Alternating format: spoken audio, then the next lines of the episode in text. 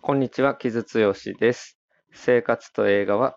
日々の生活の中で映画を見、映画を楽しみ、映画を語るためのトークプログラムです。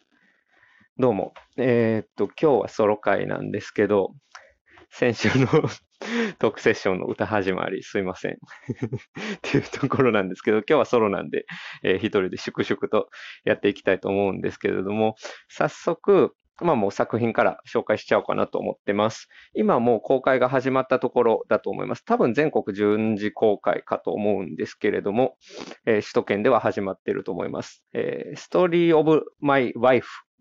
イルディコ・エニエディ、エニエディですね。監督の作品で、これ2021年の、えー、作品なので、割と新しい作品で、で、そうですね。だから去年のカンヌの公開作が、パルム取ったチタンとかが春に公開されましたけど、まあそれから引き続き、えー、何本かまだまだ公開されていくぞっていう感じで、モレッティの3つの鍵、何モレッティの3つの鍵があったりとか、まあそういったところが続いている中で、えー、これも昨年のカンヌものの一作ですね。で、えー、イルディコ・エネディ監督この女性の監督なんですけど、ハンガリーの人でですね、えっと、心と体とっていう映画が2018年の映画ですけど、ベルリンで金熊撮って、そして日本でも公開されて、これ結構、まあ、ミニシアター系の中で話題になったので、ご存知の方も多いんじゃないでしょうか。で、僕も結構あれはすごく素敵な映画だなと思って印象に残っていたエネディ監督の作品なんですけど、これはそうですね。何から話そうかな。えっと、すいません。あんま準備してなかった。えっと、まあ、ハンガリーの監督ってね、時々なんかこういった、まあ、ヨーロッパの映画祭絡みとかで出てきたりとかして、日本で公開されてたりとかするんですけど、まあ、ちょっと独特のタッチを持ってたりとかして、あと俳優とかもね、あまり知らない人とかが出ていたりとかして、まあ、そういう意味でも結構面白かったりするんですけど、このエニディ監督ってちょっと変わった人で、私の20世紀っていう89年、1989年の映画でカンヌのカメラドール撮った監督なんですけど、あんまり長編撮ってないんですよ。その心と体とっていう映画もかなり久しぶりの長編、18年ぶりとかなのかな？みたいなやつで、そしてベルリン・キングマンを撮って話題になったっていう作品なんですけど、うん、ハンガリーね、なんか他だったら、最近だったら、ネメシュ・ラースローとか、サウルの息子のとか、あとは、なんだろう、えー、コーネル・ムンドルツとか、まあ、あのあたりとかが日本でも公開されて話題になったりしてますけど、まあ、そういう意味でエネディ監督ってもう60代の監督なんですけれども、あの、心と体と、という作品ですごく、あの、復活したというかですね、また再び注目されるようになったって、ちょっと変わったキャリアの持ち主ですよね。うん、で、まあ、心と体とって、まあ、割比較的若い女性と、あともう、ちょっと初老まではいかなくても、まあ、中高年ぐらいの、男性がですね、同じ鹿の deer の鹿ね、になった夢を見て、そしてちょっとつながっていくと、精神的につながっていくみたいな、ちょっと不思議な、あの、ファンタジーというか、まあ、ちょっと恋愛ものというには、ちょっと独特の風合いを持ってるんですけど、えー、不思議な、えー、タッチの、まあ、恋愛映画というか、ある種の人と人とのつながりを、えー、ある種抽象的に浮かび上がらせる映画で、なんかすごくね、あの、印象に残る作品でですね、こちらも、あの、よかったら見てほしいなと思うんですけど、そして今回のそのご紹介するストーリーオブマイワイフ。これね、ストーリーオブマイライフではないんですよ。あの、若草物語のね。あれは放題が勝手にストーリーオブマイライフになったので、まさかの一文字違いっていうややこしいことになっちゃってるんですけど、これはもう現代通りで、ストーリーオブマイワイフ、その名の通り、私の妻の物語という話で、これは、えっとですね、えー、ハンガリーの小説家のミラン・フストという方がいらっしゃるみたいなんですけど、僕も全然読んだこともないし、知らなかったんですけど、正直なところ。えー、その人の、えー、1942年の小説を映画化したものですね。で、1900、えー、というか20世紀初頭かな？の、えーまあ、ヨーロッパを舞台に、最初マルタ島で始まるんですけれども、まあ、えー、主人公の男性、船乗りヤコブと7つの教訓っていう副題が最初に出てくるんですけど、まあ、船乗りの船長さんですね。なんか船に乗ってて、まあ、いろんなところ、えー、いろんな海に出るので、あまり陸には上がらないっていう生活をしていた人が、ある時、まあ、妻が必要だと 突然感じるわけですよ そして、えー、マルタ島に、である、まあ、知人というか、商売仲間というか、まあ、悪友というか、みたいな人と、えー、マルタ島のカフェで食事している、レストランか、食事しているときに、まあ、次に入ってきた女性に求婚する、プロポーズするという、まあ、賭けみたいなものをして、そしてその時入ってきた女性が、まあ、まさかのレア・セドゥだったという まあ、レア・セドゥ演じるリジーというね、女性、まあ、美しい女性で、そしてもうそこに急に求婚して、そしてな、その謎めいた女性もその求婚を受け入れて結婚するという、まあ、ラブロマンスというか、まあ、ちょっと不思議な話なんですけど、えっと、まあ、この番組でね、まあ、大阪くんがあんまり恋愛映画が好きじゃないんじゃないかというか、そもそも恋愛が好きじゃないんじゃないかっていう話が 説が出てますけど、僕は、えー、すごくまあ恋愛映画も好きでですね、恋愛も好きなので、恋愛も好きっていうのは自分がするというよりは、あれですよ、あの人の恋愛の話がきを聞くとか、まあ、人の恋愛の話を覗き見するとか、まあ下世話な人間なので好きなんですけど、まあ、そういう意味では、ある意味、すごく古典的なえー、ファム・ファタールもののラブロマンス。ファム・ファタール、運命の女っていうふうに、まあ直接的には訳されるけど、まあなんかその美女ですよね。美女に振り回される男を主人公になった、まあノワールみたいなものとかにもよくファム・ファタールっていう存在が出てきますけれども、まあ、そういったものの古典的なものを、まあ現代的にやったらどうなるかみたいな話なんですけど、で、今僕ファム・ファタールって言っちゃったんですけど、監督ね、エネディ監督自体は、あの、ファム・ファタルではないって言ってるんですよね。それはまあすごく分かって、その、要は、まあ、ファム・ファタールとか言われる、まあ、えー、美しくミステリアスな女性に振り回される男性っていう像、まあそういうような話って、まあ多分に男性の願望とか幻想とかが載ってるんじゃないかっていうのが、やっぱり、まあずっとフェミニズム批評みたいなところではね、言われ続けてきたところだったんですけど、それが、まあよりリアリティが感じられるようになってきたのが昨今かなっていうところだと思うんですよ。そして、まあ、その作り手のジェンダーによって分けるわけではないんですけど、とはいえ、まあ、女性の監督であるエネディ監督が、ある種古典的なファム・ファタールものっていうのを、まあ、男性作家の原作のものですよね、を現代に取ることで、なんか別の批評性が生まれるっていうのは、やっぱりまあ現代ならではかなという感じはすごくありますよね。というのは、まあ、えー、ハイスナバーという俳優さんがえー、船乗りヤコブを演じてるわけですけども、まあ、すごくね、独特な顔を持った俳優で、もうキャスティングの時点でね、結構僕これ成功してるんじゃないかなと思うんですけど、この人オランダの俳優で、まあ、ブラックブックとか、ポール・バーホーベンの、はい、とかに出てる人なんですけど、なんかやっぱ独特の顔を持っていて、もうハンサムっちゃハンサム、けどやっぱ結構独特の顔で、えー、まあ、武骨な男性という感じで出てくるんですよ。で、まあ、船乗りなんでね、すごく男性的な世界で育った人が、まあ、急に妻を求めた時にどうなるかみたいなところもあったりするので、結構その序盤に船の描写とかも出てくるんですけど、まあ、言ったら体育会系っていうか、まあ、すごく男の世界っていうところで育った人が、まあなんだろう、すごく美人でミステリアスな女性に求婚してっていうところから始まるので、まあ、ある種その男が方的に持っている女性の幻想みたいなところから始まっていくんですけれども、ただ、そのレア・セドゥが、まあ、演じるリジーというキャラクターですね。マイ・ワイフ、妻が、まあ、すごく、なんだろう、派手な社交生活を送っている人で、いろんなパーティー、よくわからないパーティーに出ていて、取り巻きもいっぱいいるみたいな、まあ、人なんですよ。で、そして、だからその、まあ、家に閉じ込めることもできないし、そして彼女は、あまりにも社交的なために、まあ、ソーシャルバタフライ的なところがあるために、なんか別の男がいるんじゃないかとかいう疑いを持ったりとか、まあ、男の嫉妬心みたいなものがそこで、芽生え始めて、2人の関係がどんどんまあ、悪化したりとか、また良くなったり、また悪化したりみたいな、まあ、翻弄されていくっていう話なんですけど、まあ、そういう女に翻弄されたい男みたいな話とかって、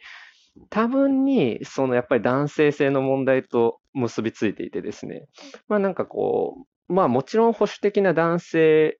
で、まあ家庭に女性を、妻を閉じ込めておきたいみたいなものとかって、まあ長らくあった。特にここで舞台になってる20世紀とかってあったと思うんですけど、ただそれが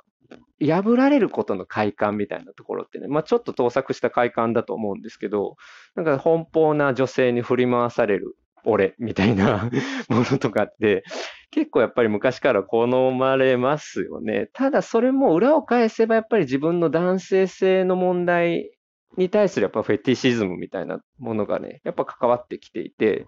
まあそこをどういうふうに自分で乗り越えていくか、要は女性に破滅させられる俺みたいなところでナルシスティックになるのではなく、ちゃんと自分の男性性にどういうふうに向き合うかみたいなところが、まあ最近のジェンダー批評みたいなところでは出てきてる議論かなと思うんですけど、まあそういったことをすごく考えざるを得ない作品かなと思いますね。うん、ただね、レアセドゥがね、うますぎてというか、存在感がありすぎて、やっぱりね、昔ながらのファム・ファタールみたいなところを思わせる感じはすごくあるんですよ。まあ美人で、セクシーで。そして、まあミステリアスでっていうね、うん、ところはあるんですけど、だから僕ね、これ、やっぱり、うん、なんかそのファム・ファタールものに批評性があるっていうことを考えたときに、それは、作品そのものの力、力っていうか作品そのものっていうよりは、観客が変わってるんだろうなっていう感じはすごくしましたね。そして監督側もそれが分かっていて、観客がそういうある種ジェンダー批評的なところを通過しているがゆえに、まあそういう目線で今こういう映画を見れるんじゃないかっていうところをうん、すごくね、意識してるんじゃないかなって、まあ、これは僕の想像なんですけれども、っていうような、ちょっとね、えー、複雑な構造になってる映画だなっていうふうに思いましたね。うん、そしてまあ、えー、まあ、ハイスナバー演じるヤヤコブとエアスドゥのリジーの関係が、まあ、くっついたり離れたりっていう中で、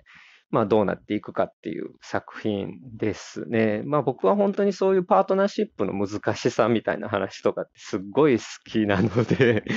うんまあ、それもそれである種フェティッシュなのかもしれないですけど、まあ、そのだけですごく面白く見たんですけれども、ある種、えー、そういう男女の関係っていうものの中にジェンダー規範みたいなものが働いていないかとか、あるいはなんかそのファム・ファタールみたいなものを、えー、語るときに何かこう男側の一方的な幻想が載ってないかみたいな批評性が入っている、えー、ルックは古典的だけど、ある種の現代性を持った作品だなというふうに思いましたね。うん、ちょっとね、結構ルックはいかにもヨーロッパ映画っていう感じなので、えー、若い方とかって言ったらおじさん臭いですけど、若い方とか興味あるのかなっていうちょっと不安になったりはするんですけど、そういったポイントではね、そのジェンダー周りのこととかではね、結構面白いんじゃないかなっていうふうに思いましたね。うん。ただですね、映画が結構長くて えっと、2時間50分ぐらいあるんですよね。うん。なので、そのあたりが、うん、まあまあ、ちょっとさすがに長いと思う人もいれば、まあ、これくらいの長さでじっくりなんかその関係性の機微を見たいっていう人もいるところで、ちょっとそこら辺が評価の分かれ目だったりするところでもあるし、あと、話自体がね、リアリティっていうよりはちょっと抽象的なんですよね。ある種その男性性とは何か、女性性とは何か、えー、ある種それ、あるいはそさっきから言ってるようにファム・ファタールっていうものがそもそも何か男の元素が乗ってるんじゃないかみたいな、ある種まあ問い、命題があある中での何何か抽象的な話っていうような感じに見えなくもないんですよ。まあ、すごくやっぱレア・セドゥの、うん、なんかあの存在感のミステリアスさとかも含めて、なんか主人公が船長っていうところもあって、まあ、その船長っていう職を辞めたりして、あの、後に経済的に困窮したりするんですけど、序盤のなんかすごい華やかな社交生活とか、この人たちどうやって生計立ててるんだろうっていう 感じのリアリティとか、割と薄いんですよね。うん、なので、ちょっとイメージっていうか、ちょっとそのあたり、リアリティラインみたいなところで引っかかる人もいるっちゃいるかもしれないし、ちょっと終盤の展開とかもある種典型的な展開になっていったりはするので、うん、そのあたりになんか、うん、ちょっと曖昧な話だなと思う方もいらっしゃるかもしれないんですけど、まあ、ある種その抽象性の中から、えー、ここが、この映画が提示している、えー、議論みたいなものを観客が能動的につかみ取らなければならない作品かなっていうふうには思いましたね。まあ、そういう意味では、まあ、すごく知的な映画ではあるのかな、うん、っていう感じはしました。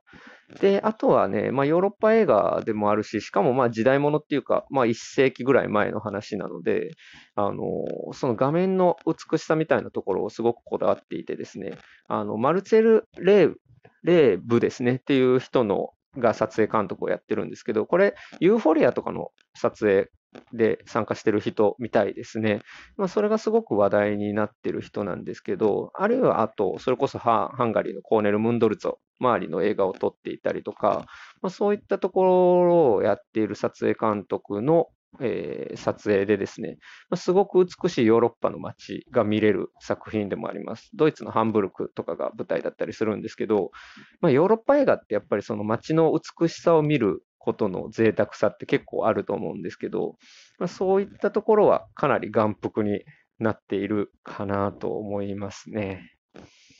うん。まあでもちょっとね、僕本当に男性性っていう話で言うと、すごくいろいろ思いましたけどね、主人公のね、その、ヤコブ自体はまあ典型的な男らしさみたいな人のところなんですけど、ただ彼もね、すごくやっぱりレア・セドゥが演じるリジーに振り回されて普通に気の毒だったりもするんですよ。うん、ただそのき自分が気の毒な状況になった時に、だからといってそのまあ、ある種男性が社会的に背負わされてる暴力性を出していいのかとか、まあ、そういった話になっていくんですけど、そしてまあある種、なんだろう、自分が追い詰められた時に弱音を吐けるのかとか、弱さを見せられるのかみたいなところとかっていうのがまさに、まあトキシックマスキュリニティみたいなところの議論ともつながったりはするんですけど、まあね、でも男性もやっぱ大変だよなっていう アホみたいな感想ですけど、うん、なんか簡単なことではないなっていうふうには思いますね。その有害な男性性みたいなものをね、あっさりじゃあ、はい、アップデートしますみたいな話ではやっぱりなくて、うん、やっぱその男性性とどういうふうに向き合うかみたいな問題って、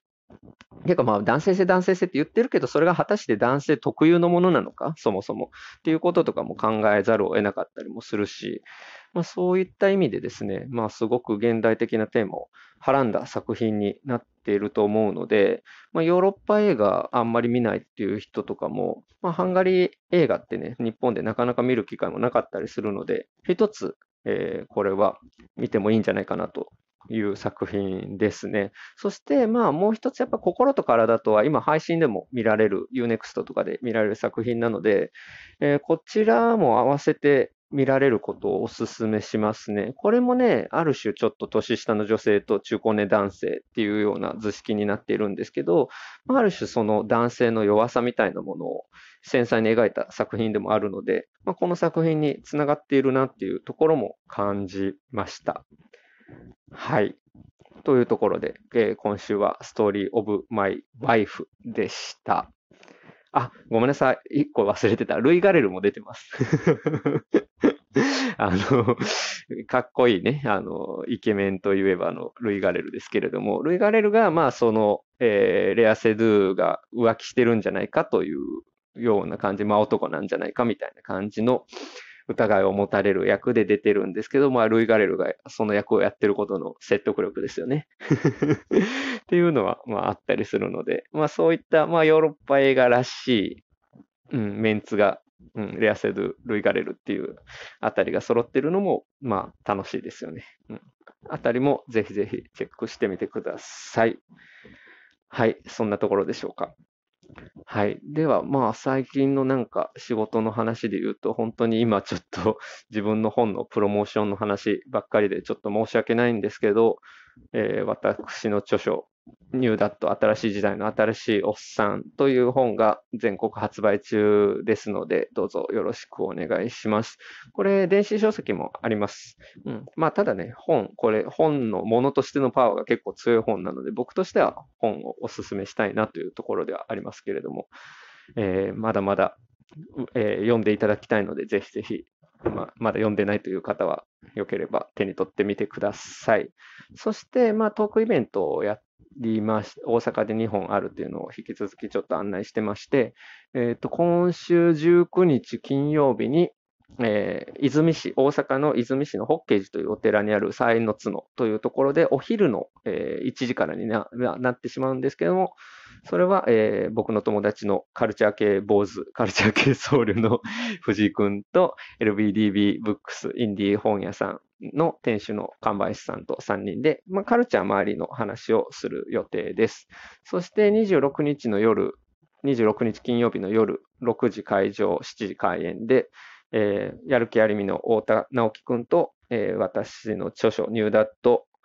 えー、新しい時代の新しいおっさん出版記念トークのイベントをさせていただきます。これもね、ちょっと今週中には太田くんと打ち合わせしようかなと思ってるんですけど、僕はニューダットの話以外の話もね、あの、太田くんの話、激おもろなんで、あの、しようかなと思ってますので、どうぞよろしくお願いいたします。まあ、そんなところでしょうか。もうなんか、プロモーションのことでいっぱいいっぱいで、他に 何仕事したか あんま覚えてないんですけれども、えー、っと、まあちょっとね、9月以降に出す本、出す本っていうか参加する本の準備をしたりとか、その原稿を書いたりしてるので、それも案内できる段階になったら案内しようかなと思うんですけども、えっと、今週で言うと、あとは8月20日に出るミュージックマガジンで、えー、っと、あれですね、ゾーラという A24 の映画の映画表を書いていたりとか、あと、フジロックの、えー、レポートを書いたりしておりますので、そちらもよければチェックしてみてください。えー、フジロックの感想は、えー、大阪君を巻き込んで、えー、雑談会でしましたけれども、まあ、そちらもだらっとした話ではありますけど、よかったらどうぞというところですかね。はい。なんかね、ちょっと大作映画がばわっと過ぎ去っちゃって、映画としては映画作品としてはあんまりなんか最近ないなっていう思ってる方もいらっしゃるかもしれないんですけど、小さい映画が結構ポコポコ面白いのがあったりとかするし、あとは Nope ね、ジョーダン・ピールの Nope があったりとかっていう時期に入っていくので、まあそのあたりの話ももしできたらしようかなとは思ったりしてますね。あと、あれですよね、ウォンカーワイの 4K とかあったりとかね。まあまあ、そういったところもあるので、まあ、夏も映画の話をできたらいいかなと思っております。はい。ちょっと来週どうなるかまだ決めてないですけれども、また来週引き続きどうぞよろしくお願いします。お送りしたのは木津剛でした。